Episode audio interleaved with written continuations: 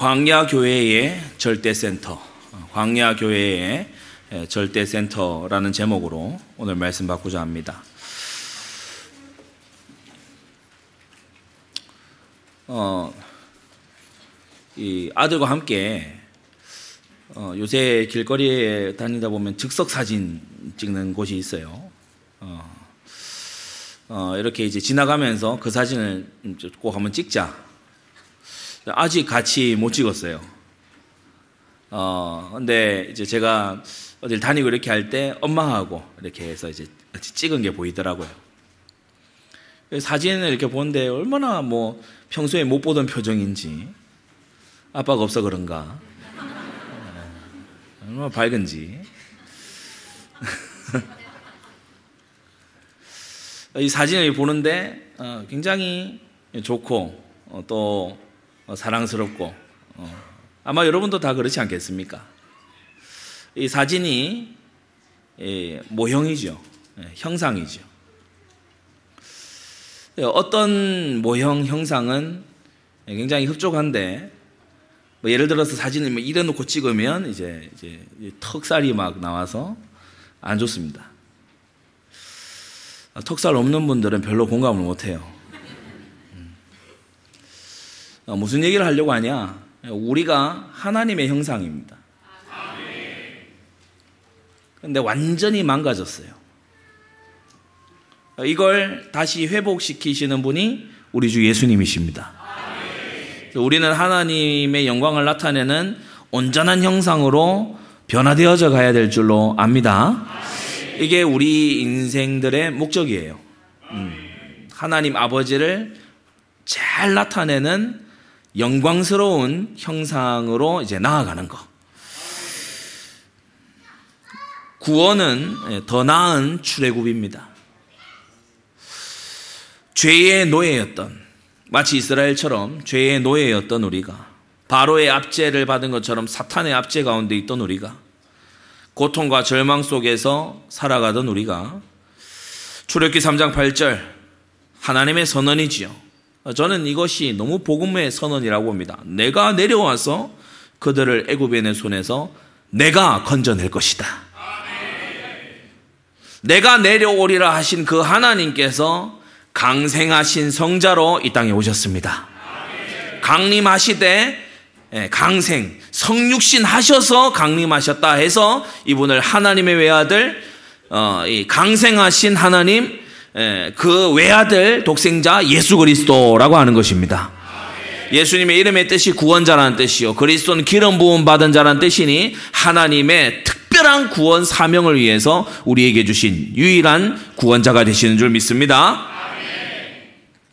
이 출애굽의 과정을 보면요. 6월절부터 이제 본격적인 구원이 시작이 되죠.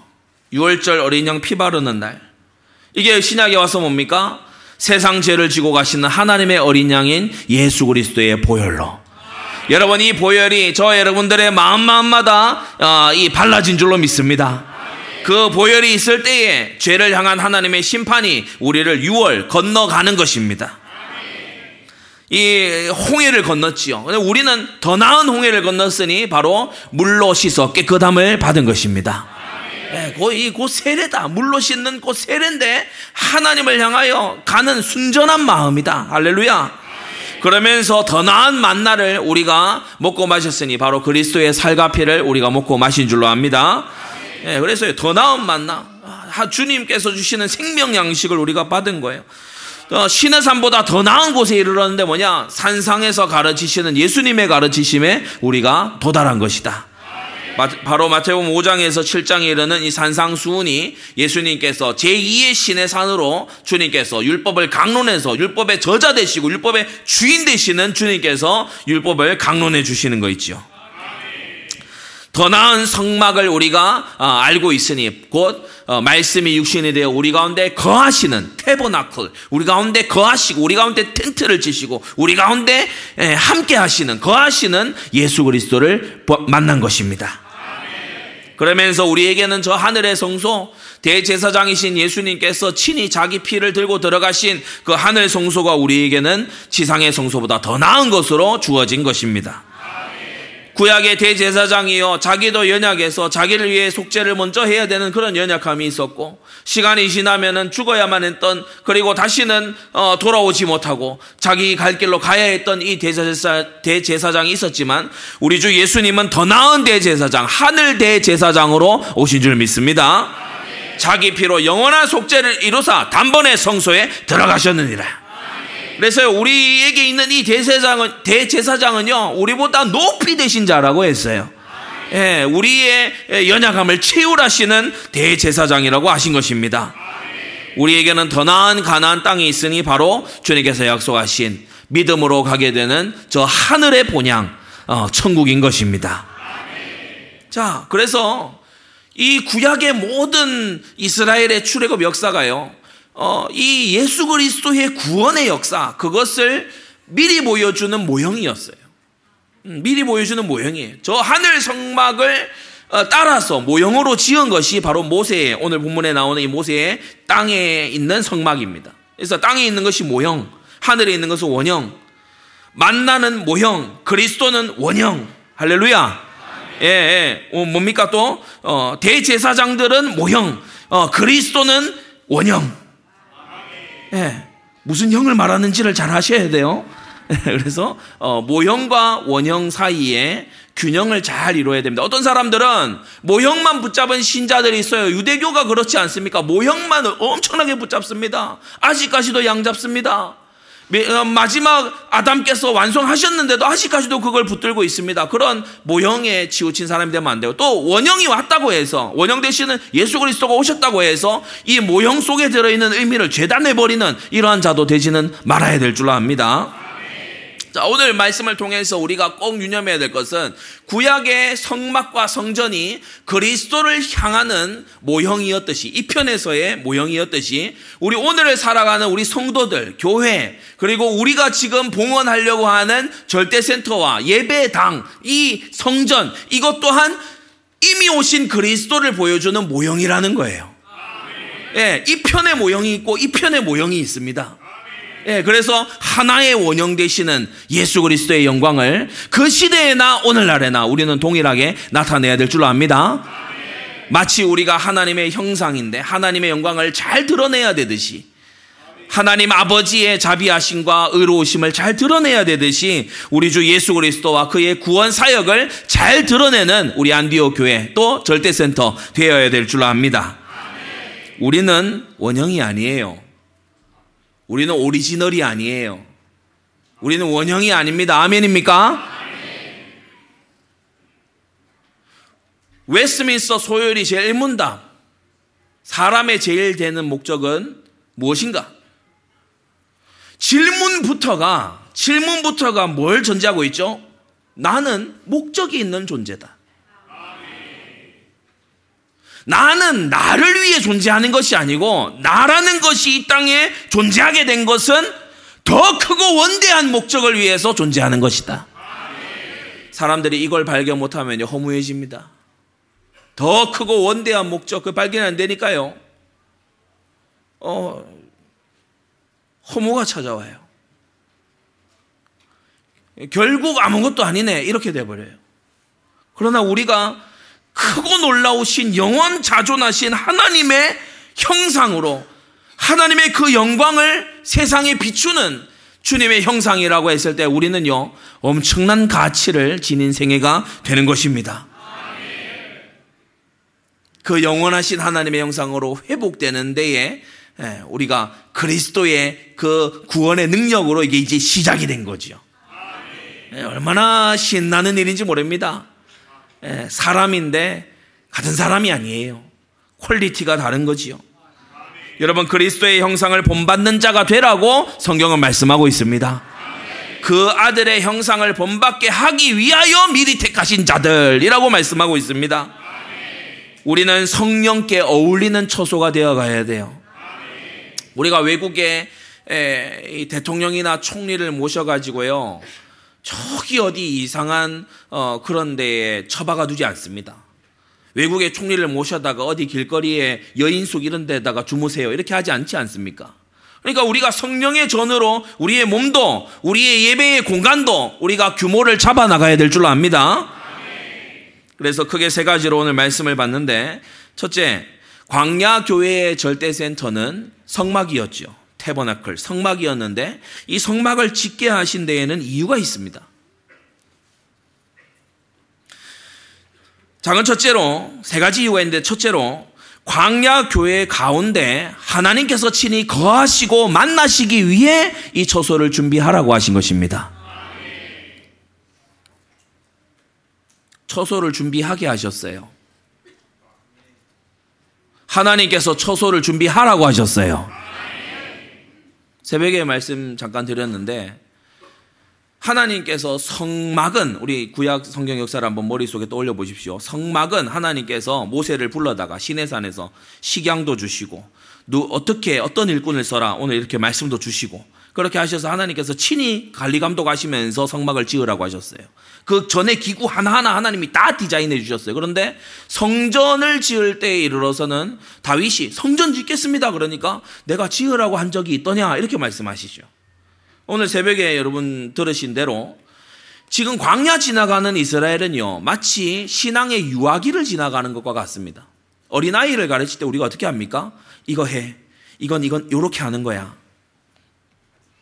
제가 어제 예, 축구를 이제 우리 아시안컵 결승 그죠? 아시안컵입니까? 아시안 게임 아시안 게임 예, 결승. 그래서 이 그 보신 분들도 물론 있겠죠. 이게 아들한테 이제 룰을 설명해 줬어요. 저기 골대에 넣으면 어, 되는 거야. 서로 자, 상대편 골대에 넣으면 되는 거야. 그러니까 얘가 이해가 됐어요. 그러니까 막 공이 빗나가니까 아 들어갈 뻔했다. 거의 들어갈 뻔 했는데 하면서 아쉬워하고 같이 대화가 되더라고요. 그 가르쳐 주니까 이건 이런 룰이야. 이걸 가르쳐 주니까. 그러니까 유아기 때 어릴 때는 뭡니까? 하나하나 가르쳐 줘야 돼요. 세세히 다 가르쳐 줘야 돼. 밥도 어떻게 줘요? 위에서 꽂아 줘요. 만나. 그죠? 위에서 내려줘. 수유하듯이 위에서 그게 이스라엘 백성의 유아기 광야 시절이란 말입니다. 근데 가나안 땅 들어가서는 광, 이 만나가 딱 그치죠. 그러면서 다윗 때에 이르러서 하나님께서 성전을 어떻게 지어라 이렇게 지어라 먼저 말씀하시지 않습니다. 그런데 다윗이 성전을 지을 열망을 가지고 준비하고 기도하고 어, 선지자를 통해서 나오자 하나님께서 기뻐하시면서 축복하시죠. 솔로몬이 성전을 봉헌했을 때 하나님께서 너 이런 뭐 이런 쓸데없는 건물을 지었어 이렇게 하신 게 아니고 여호와의 영광이 충만해서 섬기는 제사장들이 감히 서 있지 못하고 다 엎드러졌다라고 성경은 기록합니다. 무슨 차이죠? 우리가 자녀가 장성했을 때에도 계속해서 이거 해야 돼, 이거 해야 돼, 요건 요렇게 하는 거야, 저건 저렇게 하는 거야. 계속해서 가르쳐야만 한다면 그건 문제가 있는 겁니다. 신앙의 연수가 지나가고 장성에 가면 우리는 하나님을 기쁘시게 할 것이 무엇인가 시험하여 보는 성숙으로 나아가야 됩니다. 그래서 순종을 넘어서서 자원하는 마음까지 나아가야 되는 거예요. 자녀가 장성해서 부모님은 이제 나이가 들어 어, 노년이 되어 가시는데 아직도 여전히 자녀에게 해야 될 거 안 해야 될 거 계속 얘기를 해야만 된다. 어, 그 자녀는 불행한 겁니다. 하나님은 이스라엘을 응석바지로 놔두시 아니하시고 잘 장성한 자녀가 되기를 원하셔서 이렇게 기르시는 어, 것이죠. 그러나 지금은 아직은 이스라엘이 이제 막 어, 출애굽하고 나온 어, 그러한 유년기에 해당됩니다. 유아기 유년기에 해당해요. 소설을 준비하라고 하셨어요. 하나님이 그 안에 거하시고 만나시기 위해서 지성소 가운데 임재하시기 위해서 쉐카이나 영광으로 임하시기 위해서 이스라엘 진영의 중앙에 행진할 때에는 선두에 그러면서 이스라엘의 모든 일에 모든 그 광야 교회의 구심점이 되게 곧 오늘날 우리말로 절대 센터로 어, 역할을 하시기 위해서 성도 여러분 교회가요 집 가까운 교회가 좋은 교회가 아니고 하나님 말씀과 가까운 교회가 좋은 교회입니다. 어리석은 선택을 하지 마세요. 집 가까운 교회 그거요 좋은 거 아닙니다. 하나님 말씀과 가까운 교회라 해야 돼요. 출애굽기 29장에요. 이는 너희가 대대로 여호와 앞 회막문에서 늘 드릴 번제라. 내가 거기서 너희와 만나고 내게 말하리라. 장소 지정. 거기서 만나고 거기서 말할 거다. 25장 45절에서부터도 보면 내가 이스라엘 자손 중에 거하여 그들의 하나님이 되리니 그들은 내가 그들의 하나님 여호와로서 그들 중에 거하려고 그들을 애굽 땅에서 인도하여 낸 줄을 알리라. 왜 출애굽 시키셨다고요? 하나님께서 그들 중에 거하시려고 성소를 지어 그 가운데 거하시려고 어, 출애굽 시키셨다는 것입니다. 여러분 사실 피언약과 피제사, 희생제사의 목적도 그거죠. 희생제사를 드려서 죄를 사하시려고 하는 거예요. 왜 죄를 사하시려고 합니까? 죄를 사하는 목적이 뭡니까? 함께 하시려고. 죄 버린 내게 임하시사. 할렐루야. 죄를 왜 버리라고 합니까? 그 죄가 불행하기도 하지만 죄를 버려야 하나님과 함께가 되기 때문에.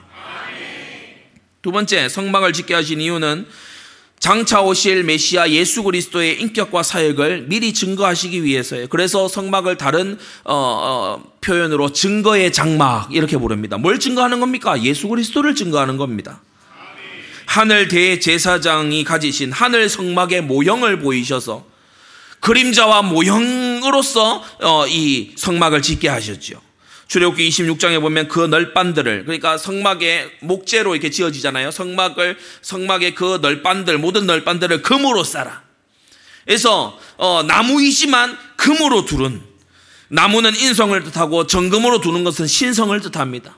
그래서 어, 완전한 사람이시고 완전한 하나님이신 예수 그리스도를 성막 전체의 자재가 보여주고 있는 거지요.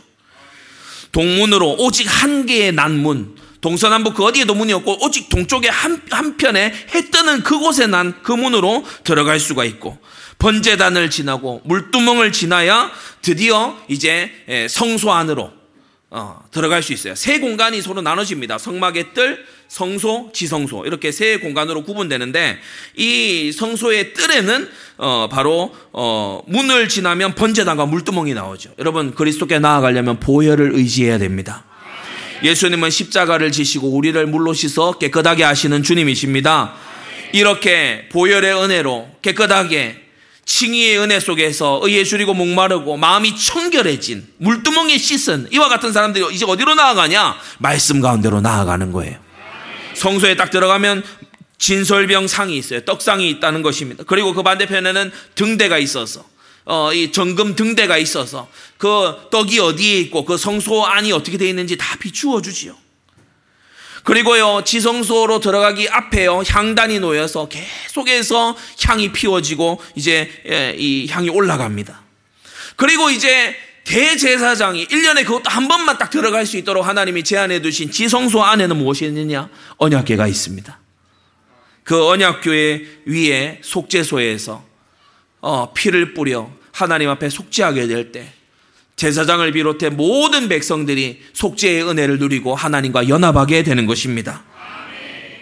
여러분 이 일을 누가 하셨지요? 예수 그리스도께서 하셨어요. 아멘. 친히 오셔서 재단에서 희생이 되시고 우리를 어, 거룩하게 예, 하시고 지금도 세우신 교회를 통하여 말씀 주시고 우리에게 감동 주셔서 하나님의 신령한 것을 깨닫게 하시고 우리의 유일한 기도의 중보자 되셔서 예수, 예수 님의 이름으로 기도하는 것에 응답해 주시고 그러면서 우리에게 시연자를 여셔서 은혜를 주시는 보호자를 여셔서 때를 따라 돕는 은혜를 얻기 위하여 담대히 하나님 앞에 나아갈 수 있도록 하시는 이가 예수 그리스도시다.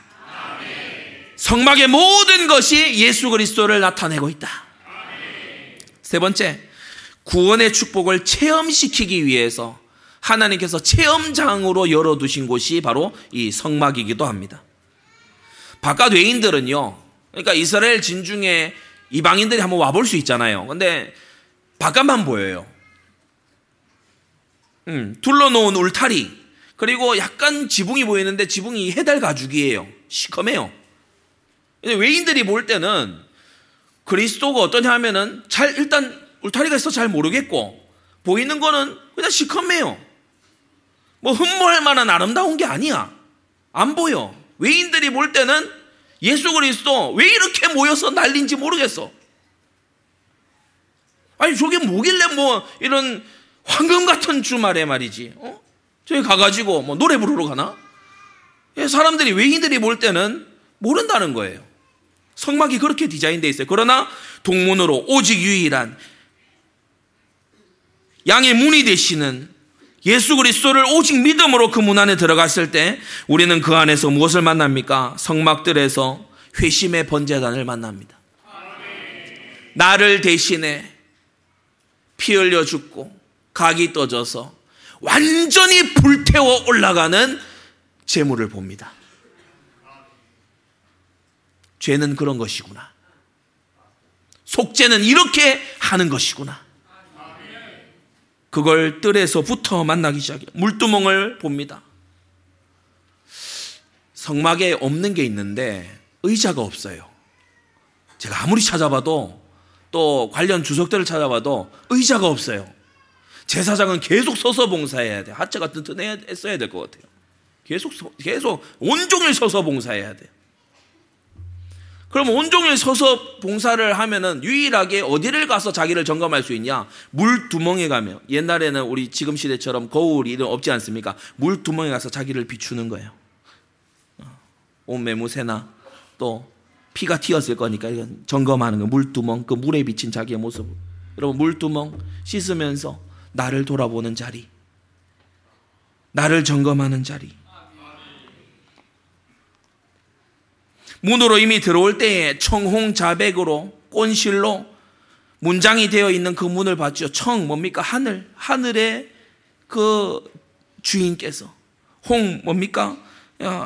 피 흘리심으로 자세가 뭡니까? 왕권을 가지고 백은 뭡니까? 의롭고 순결하신 그 주님 앞으로 내가 나아간다. 성소에 섬기는 제사장들이 이제 들어가면은 뭐가 나옵니까? 말씀. 항상 따뜻하게 준비되어 있어야 하는 열두 덩이의 진설병들. 그러면서 순금 등대가 있어서 그 떡상을 비추고 향단을 비추고 제사장을 비추는 거예요. 사랑하는 성도 여러분,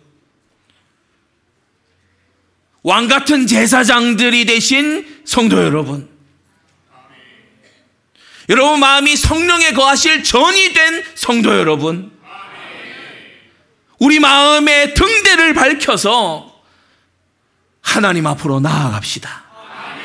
우리 안에 있는 빛이 어둡지 아니한가 이 등대를 환히 밝혀서 말씀의 떡들 먹고 기도의 향을 올려드리고 하나님 앞으로 나아갑시다.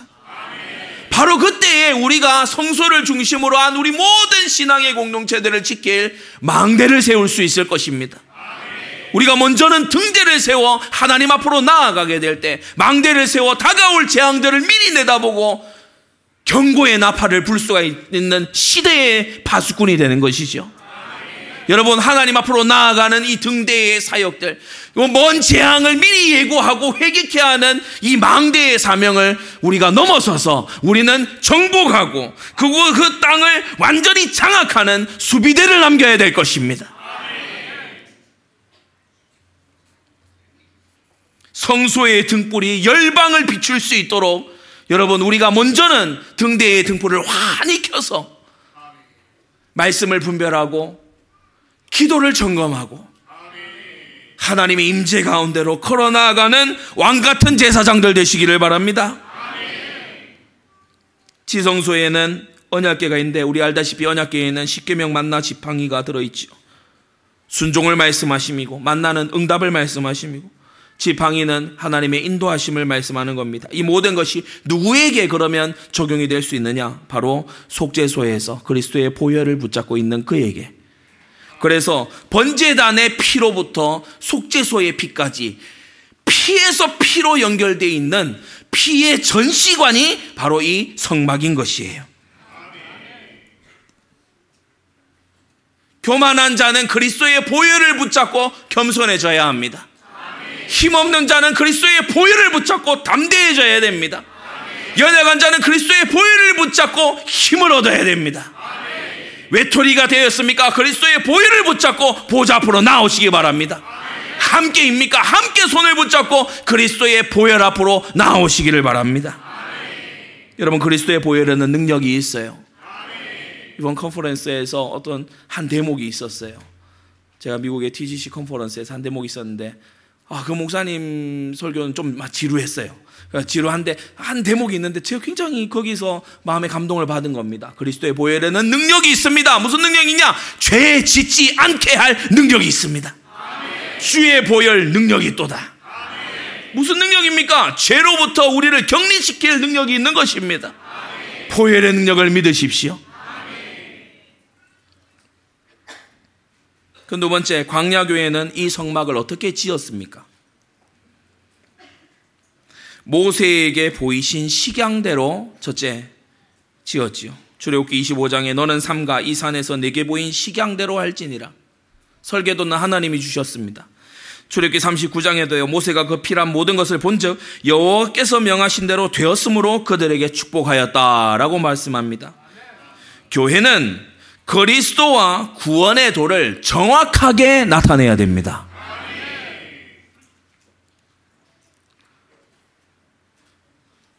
이상하게 변질시키면 안 돼요. 악하고 엄란한 세대에 맞춰서요. 각색하고 편집하고 둔갑시키고 이런 짓 하면 안 됩니다.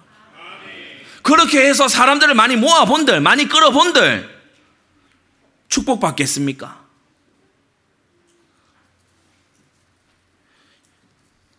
우리 구역장들이나 또 우리 현장에서 전도하시는 우리 일꾼들은 어떻게 또 경험들을 하실지 몰라도 저는 하나님 말씀대로 했다가 오히려 다친 경우들도 제법 있습니다. 어, 말씀 운동을 조금 이렇게 해 들어가다가 주일 성수를 하라고 했어요. 주일 성수를 하셔야 한다. 이것은 제 4계명에 기록된 중요한 부분이다. 하나님의 명령입니다. 제가 가감없이 성경을 펴서 말씀을 드리고 성경의 예시를 또 들어서 이 안식일을 기억하여 거룩히 지킬 것을 어, 하고 또 신약 성경에 주께서 부활하신 날, 부활 후 첫날, 주의 날에 그것도 다 펴서 어, 설명을 해드렸어요. 나한테 그런 얘기를 했다는 거예요. 내가 지금 주일날 장사를 해야 되는데 나한테 그런 얘기를 했다는 거예요. 그런데 자기 친척 중에 뭐 어디에 그, 그 아는 목사가 있는데 막 이럴 수 있냐 그러면 전화를 해서 이 목사가 저를 찾아왔어요. 이 목사가 저를 찾아와 가지고 어떻게 어떻게 주일 성수하라는 얘기를 할 수 있냐? 그리고 제가 당신 그 목사 임직 받을 때 서약했죠. 가만히 있는 거예요. 웨스트민스터 신앙고백과 대소요리문답 장로교 목사니까 그 하겠다고 서약했죠. 그러니까 뭐 얼버무려요. 서약 분명히 했으니까 목사 됐을 거 아닙니까? 아니 거기에 주일 성수 하라고 나온다. 그럼 그렇게 사역을 하는 게 맞고 그 사람을 어 힘들고 어렵지만은 그 순종하기 위해 기도하자. 이렇게 해야 맞지. 이거 지금 찾아와 가지고 왜 내 친척한테, 어, 어, 주일 성수하라고 얘기를 했냐 하면서 그렇게 얘기해야 맞냐. 이러니까, 어, 뭐, 어, 웨스민스터 그뭐 400년 전이나 된 거. 그래, 제가, 어이구, 2000년 전 성경은 안 믿나 보지, 그러면? 그래서 혹 때려 왔다가, 혹 붙여갔어. 어, 너무 당황스러운 거예요. 그런 사람이 직분자라고 서가지고, 하고 있으니 얼마나 많은 타협과 얼마나 많은 변질과 얼마나 많은 희석이 그 가운데 있겠습니까? 성도 여러분, 우리는 하나님의 말씀을 가볍게 여기지 말아야 됩니다. 좋은 믿음의 본을 받지 이상한 풍조를 들이지 마시기를 바랍니다. 계시록 2장 3장에요. 하나님의 계명을 아무렇지 않게 타협하는 교회들 주님이 책망하셨어요. 성도들의 인내가 여기 있나니 저희는 하나님의 계명과 예수 믿음을 지키는 자니라. 두 번째, 보이신 시장대로 이제 짓는데 어떤 일꾼들이 쓰임 받았냐? 이게 이제 오늘 말씀의 주된 주안점입니다. 여호와께서 지혜와 총명을 부으신 자들이라고 했어요. 우리가 36장 1절을 보시면 보살렐과 오홀리압과 및 마음이 지혜로운 사람 곧 여호와께서 지혜와 총명을 부으사 성소에 쓸 모든 일을 할 줄 알게 하심을 입은 자들이라고 하셨어요. 우리 사람은 자기에게서 나오는 인간적인 지혜가 있고 하늘로부터 위로부터 임하는 신령한 지혜가 있는데 지금 이것은 후자 신령한 지혜를 말하고 있는 것입니다. 하나님의 전을 짓는 일은 하나님의 지혜와 총명을 입은 자들이 해야 됩니다. 지혜는 호크마라고 하는데 말씀대로 사는 경외함에서 나오는 현명함을 말합니다. 에, 총명은 태분화라고 하는데 에, 이게 아주 독특한 뜻이에요. 감정에 동요되지 않는 침착함을 뜻해요. 그러니까 호크마만 있는 것이 아니라 어, 태분화도 있는 어, 어, 이 사람이 돼야 돼요. 그리고 세 번째 중요한 부분이죠. 자원하는 마음. 음. 그러니까 호크마와 태분화와 자원하는 마음. 이 삼박자를 고루 갖춘 어, 사람들 중에 대표적인 사람 두 사람이 언급됐는데 바로 부살렐과 오홀리압입니다. 누구 한 사람이 전담을 한 게 아니고 부살렐과 오홀리압 두 사람이 함께 공동으로 이렇게 맡아서 성소를 건축했다. 여러분 성전 건축은 세상적으로 할 일이 아니죠. 예, 여러분 애굽에서 이스라엘이 뭐 하다가 그 출애굽했죠? 건축하다가 출애굽했잖아요. 그러니까 그 안에 건축 전문가들 많습니다. 이 건축 전문가들 뭐 만들기 좋아하는 이런 사람들 한 번 사고 크게 친 적 있죠? 왜? 출애굽기 32장에 금송아지 만들었잖아요. 금송아지 만드는 게요. 그게 난이도가 상입니다. 우리가 만들면 아마 목각 인형 만들걸요? 그 송아지는 이게 곡선이잖아요. 그게 송아지처럼 진짜 보이려고 하면은 엄청난 그 기술력이 있어야 되는 거예요. 그런 손재주 있는 사람 이스라엘 중에 있습니다. 애굽에서 아주 이 건축에 어, 이 잔뼈가 굵은 이런 전문가들 있습니다. 그런 사람 다 제쳐놓고 다시 한번 말씀드립니다. 세상 지혜를 가진 사람 다 옆으로 밀어놓고 하나님의 지혜와 총명이 있는 사람을 주님은 쓰셨다. 지혜가 다시 뭐라고요? 경외함에서 나오는 현명함이다. 대분화는 뭡니까? 감정에 동요되지 않는 침착함을 뜻하는데 여러분 앞에 한번 보십시오. 여러분 우리 감정은요. 지식과 감정과 의지 중에서 사실 셋 다가 죄에 약하지만 감정이 진짜 죄에 약합니다. 감정이 진짜 죄에 약해요. 제가 대학교에서 전도를 해보면 중간 기말고사 마치는 그때쯤에 복음 전하면 다 받아요. 말씀 운동 약속 안 나와서 그렇지 다 받아요. 기분 좋거든. 막 영접해 줍니다. 진심이 아니에요. 막 전도지 받아요. 룰루랄라 좋아요. 신실하냐? 안 신실해요. 여러분이 궁금하면은 논산 훈련소 앞에서 이제 입대하는 청년 붙잡고 복음 전해 보세요. 거의 안 받습니다. 우울해요. 미칠 것 같은데 이 아줌마가 뭐라 하노? 예? 그렇게 됩니다. 감정에 딱 사로잡혀서. 그런데 태분화를 가진 사람은 감정에 동요되지 않아요. 감정을 다른 말로 제어할 줄 알아요. 성도 여러분, 경건의 훈련 중에 중요한 훈련이 감정을 통제하는 겁니다.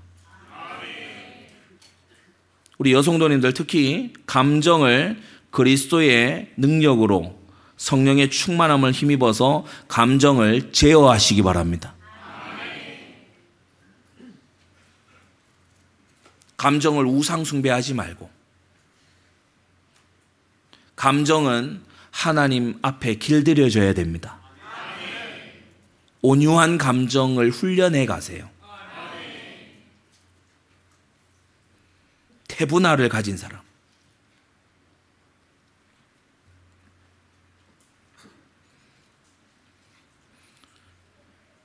선발하셨어요. 부살레과 오홀리압과 및 마음이 지혜롭고 총명한 사람들 선발하셨어요. 이제 내일 우리 에스라 주목님 목사 안수 받는데요. 이 목사의 직분은 어, 선출이 아니고 선발입니다.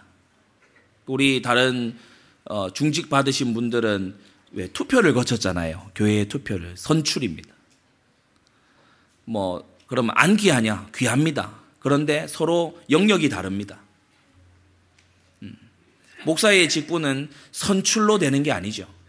하나님이 불러내야 되는 거고 불러내신 증거로 하나님이 양떼를 붙이시는 거죠. 부살레가 오홀리압은 백성들 중에서 투표로 뽑힌 사람이 아니고 하나님께서 모세를 통해 불러내신 선발된 사람들이었다. 작은 세 번째, 아침마다 자원하는 예물을 백성들이 가져왔어요.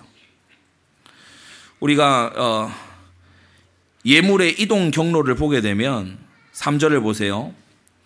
에, 만들기 위하여 가져온 예물을 모세에게서 받았다고 했죠. 백성이 가져온 예물을 모세를 거쳐서 일꾼들이 받는 것을 볼 수 있습니다. 다시 한번 백성들의 예물을 예물을 모세가 받아서 모세가 어, 관리하는 속에 넘겨주는 것을 볼 수 있어요. 모세와 관리와 감독하에 예물이 쓰여졌지요. 이게 광야 교회에 있었던 질서입니다. 그리고 5절 백성이 너무 많이 가져오므로 여호와의 명하신 일에 쓰기에 남음이 있다. 그래서 이어지는 6절에 보면 어, 그만 가져오라. 그렇게 정지를 시켰습니다. 7절 모든 일을 하기에 넉넉하여 남음이 있었다. 우리 성도님들 정말 마음의 교훈을 얻으십시오. 광야에서 쓰러진 광야 1세대 이 광야교회 성도들도요, 억지로 하지 않았습니다. 생색내고 그치지 않았습니다. 인색하게 한 적 없습니다.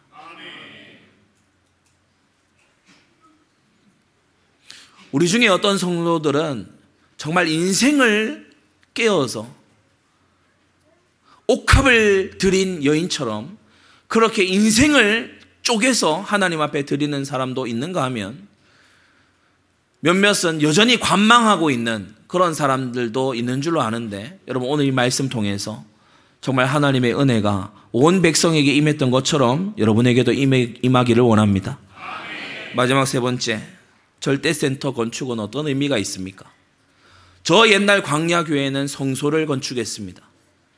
오늘날 우리 신약시대를 살아가는 이미 오신 그리스도를 구주로 믿고 있는 우리 신약 시대의 우리 교회들, 우리 특히 안디옥 교회의 절대센터 건축은 어떤 의미가 있냐? 첫째, 절대자 여호와 하나님의 영광을 위하여 건축하는 것이다. 우상을 압도하는 게 맞습니다. 우리 안디옥 교회 절대 센터를 보고 다른 이 우상 섬기는 데를 봤더니 시시해서 못 보겠다. 이렇게 돼야 정상입니다. 잡신과 이교도를 압도하는 것이 맞습니다. 여러분 대구 어디에 뭐 이슬람 뭐 사원이 어디 들어온다고 뭐 그렇게 얘기하죠. 여러분 간단합니다. 그 옆에다가요 교회를 성전을 크게 지어버리면 돼요. 뭐 하지 마라 오지 마라 이럴 필요도 없어요. 답은 간단하다니까요. 뭐 뭐, 뭐, 뭐 시장님 찾아가고 뭐 누구 찾아가고 그럴 필요 없어요. 그 옆에 교회가 크게 일어나면은 그냥 어, 끝납니다. 솔로몬 성전이 지어진 다음에 이 산당들이 힘을 못 써요. 사사시대 때 맹렬하게 기세를 쫓았던 이 산당들, 에브라임 산지 산당들, 막 힘을 못 쓰는 거예요. 왜냐? 워낙에 금빛 성전이 위에서 막 비추고 있거든. 우리가 왜 죄와 징계의 세월을 계속 하는 것이 덕설하지 못하냐? 여러분, 우리 안디옥교회 성도님들 죄와 징계의 세월 벗어나고 그릇 키워서 삼경제의 주역들 꼭 되시기를 바랍니다. 왜냐? 시대에 하나님 영광 나타내야 된다. 그래서 벌써 우리 지금 이 벽 올라가는 걸 보고요. 저 오태동 주민들이요. 뭐 궁금해서 찾아와 보고 난리가 났어요. 저 붉은 교회 뭐냐? 이 붉은 어, 이 담이 무슨 뜻이냐 너희에게 묻거든. 우리 한디옥 교회 성도님들은 꼭 대답해 주셔야 됩니다. 이게 왜 붉은색이냐 하면 설명을 해 주셔야 돼요. 무슨 설명을 해야 되는지는 얘기하지 않겠습니다. 다들 아실 거기 때문에. 다윗의 아들 솔로몬이 말합니다. 내가 건축하고자 하는 저는 크니 우리 하나님은 모든 신보다 크심이라. 이 말씀은 성경 아닙니까? 마치 이 말씀은 성경 아닌 것처럼 오늘날 무교의 주의자들이 이상한 논리를 펼치고 있는데 여러분 제가 미국 남부 바이블 벨트 가 보니까요. 대예배실 입구에 sanctuary 이렇게 딱 적어놨어요. 무슨 뜻이죠? 성소. 딱 적어놨어요. 그리고요 가본 분들은 알 겁니다. 뭐 이 블럭, 블럭 몇 개 지나지 않았어요. 큼직큼직한 교회들이 들어 있어요. 그런 데에서, 어, 여전히 이 복음을 사수하는 이런 사람들이요, 나오는 거예요.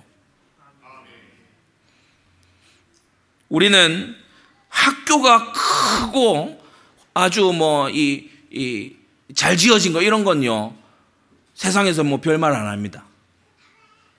회사가 막 크고 이런 거 있잖아요. 뭐 기업 뭐, 어, 뭐, 끼케야, 어, 어, 뭐 만드는 거면 뭐 세탁기 만드는 회사. 이런 회사가 막 큰 건물 있고 이러면요. 막 박수 쳐줍니다. 막 시설이 좋고 이러면요. 사람들이 막 잘한다 이럽니다. 관공서, 뭐 요즘 왜 이렇게 커요? 관공서, 그 뭐 등본 때문에 다 되는 거 아니에요? 인터넷으로도 다 되잖아요, 요즘. 뭐하러 그렇게 많이 크게 짓습니다. 사람들 아무 말 안 합니다. 교회가 하나님의 영광을 드러낼 경배의 처소가 학교, 회사, 관공서, 심지어 휴양시설, 어디 리조트 이런 데보다 초라한 거에 대해서 우리는요, 엄청난 이, 이 모멸감을 느껴야 돼요. 우리 중직자들은 여기에 대해서 한이 서려야 돼요. 지금 우리 아직 홀에 머물러 있는 우리 지교회 성도들 지금 말씀 듣고 있으면요. 한이 돼야 돼. 한이 돼야 돼. 나와 내 자녀들이 이런 데에서 내가 하나님을 경배했어야 되겠냐?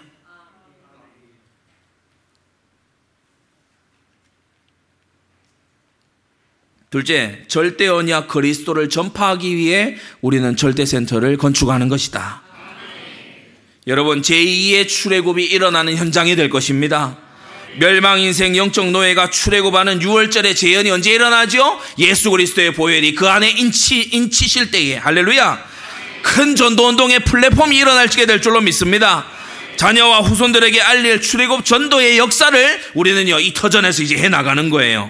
중다한 잡족이 함께 출애굽했다고 했죠. 많은 어, 다민족들을 우리가 건져내게 될 것입니다. 일천 지교회 기독교 국가 우리 세대 세계복음화하는 센터가 될 거고요. 거룩한 도성을 이루어 나가고 어, 이번에도 우리 다녀오면서 제가 그 우리 컨퍼런스 마치고 존 파이퍼 목사님한테도요 우리 이 어, 조감도 이게 그 사진 보여드렸어요. 그러니까 어, quite big, 어, 어, 꽤 크다. very big이 아니고 quite big, 꽤 크다. 어, 되게 크다 이게 아니고 꽤 크다. 그러면서 다시 한번 보시는 거예요. 그래서 제가 그, 그 덩컨 박사님 내년에 온다. 오실 생각이 있느냐? 기도하세요. 예, 네, 기도하시고. 글로벌 네트워크를 하는 겁니다. 그리고 우리는 마지막 사명, last mission으로 이제 가는 거예요.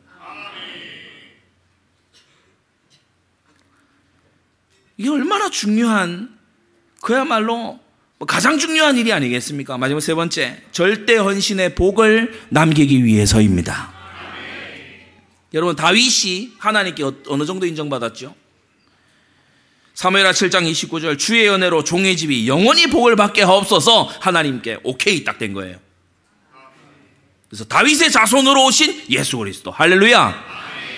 느헤미야 13장에요. 이 성전 재건의 그 벽을 도운 예루살렘 성벽을 도운 느헤미야가 어떤 기도를 합니까? 하나님이여 나를 기억하사 복을 주옵소서. 느헤미야서가 성경에 딱 기록되는 놀라운 은혜가 느헤미야에게 임했지요. 엄청난 일 아닙니까? 빌립보 4장 19절에요. 이 빌립보 교회 많은 교회들이 있었지만은 이 빌립보 교회가 감옥에 있는 바울을 도운 겁니다. 그때 어떤 어, 은혜가 임했지요. 나의 하나님이 그리스도 예수 안에서 영광 가운데 그 풍성한 대로 너희 모든 쓸 것을 채우시리라. 절대 헌신의 생애를 산 결과를 오고 오는 여러 세대가 보게 된 것입니다. 여러분 우리는 이런 발자취를 남겨야 돼요. 이상한 발자취 남기지 말고 진짜 하나님 앞에 절대 헌신의 생애를 살았더니 하나님께서 감당할 수 없이 부어 주시더라. 여러분 절대센터 세워지면 무슨 일이 벌어질까요? 전도와 선교와 후대들이 마구 일어나는 플랫폼으로 역할을 할 겁니다. 아는 자는 모르는 자가 모르고 있는 것을 압니다. 이것이 엄청난 축복의 통로라는 것을 아는 자는 압니다. 모르는 자는 이렇게 얘기를 해도 몰라요. 결론입니다. 누구든지 어느 시대든지 모형이 있죠. 좋은 모형이 있고 부족한 모형이 있고 나쁜 모형이 있습니다. 이스라엘 당시에도 하나님을 섬겨노라 여호와 하나님 섬겨노라 하면서 성막이 있었고 또 성전이 있었는가 하면 이방 잡신도 막 가져와서 마구 섬기는 마치 저그 그, 그 공항의 기도실처럼 산당 같은 그런 데도 있었어요. 아무나 와서 기도하세요 이렇게 하잖아요. 그런 산당도 있었다고요. 그리고 이 아예 본격적으로 우상 숭배하는 이방 신전도 있었어요. 어떤 모형으로 사시렵니까? 뭘 드러내는 생애를 사시렵니까? 나쁜 모형? 부족한 모형? 우리는 하나님의 신실한 형상이요 모형이 되어야 될 줄로 압니다. 이 일에 저와 여러분들의 생애가 들어 있음이 우리의 복이고 우리의 보람입니다. 기도하겠습니다. 거룩하신 아버지 하나님, 광야 교회의 절대센터 성막이 왜 지어졌고 어떻게 지어졌는지 오늘 우리로 하여금 돌아보게 하심을 감사드립니다. 오늘을 살아가는 우리도 영원하신 그 하늘의 성막을, 하늘의 그 장막을 보여주는 어, 모형이어서 우리 이 시대의 성도들과 우리 교회가 참으로 하나님의 그 영원하신 형상을 보여주는 좋은 모형들이 될 수 있도록 은혜 내려 주시옵소서.